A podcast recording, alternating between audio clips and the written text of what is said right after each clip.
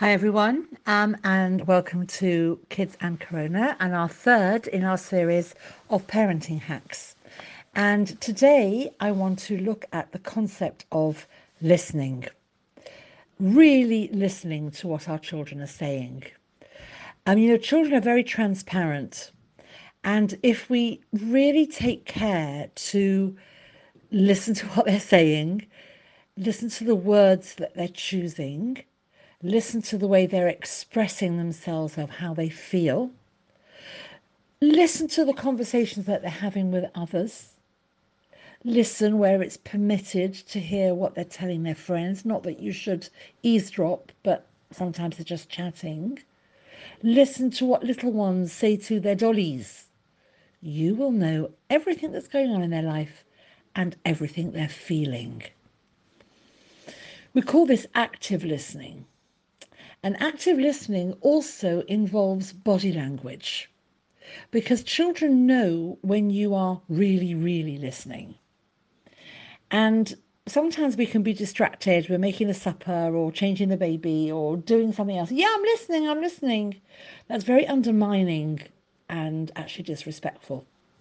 Because if they've got something to tell you and you can't listen right now, then the best thing to do is to get to eye level. That might mean going stooping down, look in their eyes, maybe putting your hands on their shoulders and saying, I really want to listen what you have to say, but I can't listen properly right now because blah blah. Let's have this conversation at eight o'clock, bedtime, 10 o'clock when all the kids are in bed. And that gains you brownie points and gains you what being able to really listen to what they have to say because you show that what they're saying is important and means something to you. And it's much better than giving half an ear and not really listening or hearing what they're saying.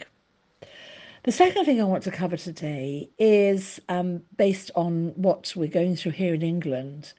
And it's quite clear that it's more than likely that secondary schools, except for year 10 and year 12, will not be returning to school uh, by September. Um, if that's news to you, I'm sorry to give you that shock.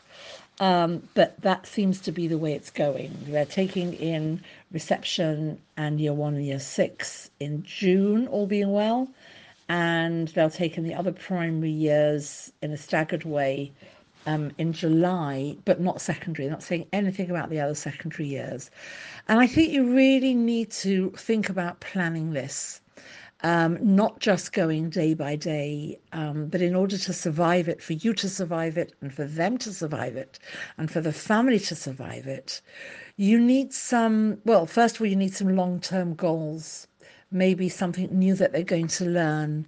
By the end of July, I will have done this, I will have mastered that, not just the schoolwork that they're doing. I know some schools are doing brilliantly, keeping the children busy all day, but they need that sense of purpose. And when they have that sense of a purpose, and Hashem, you'll celebrate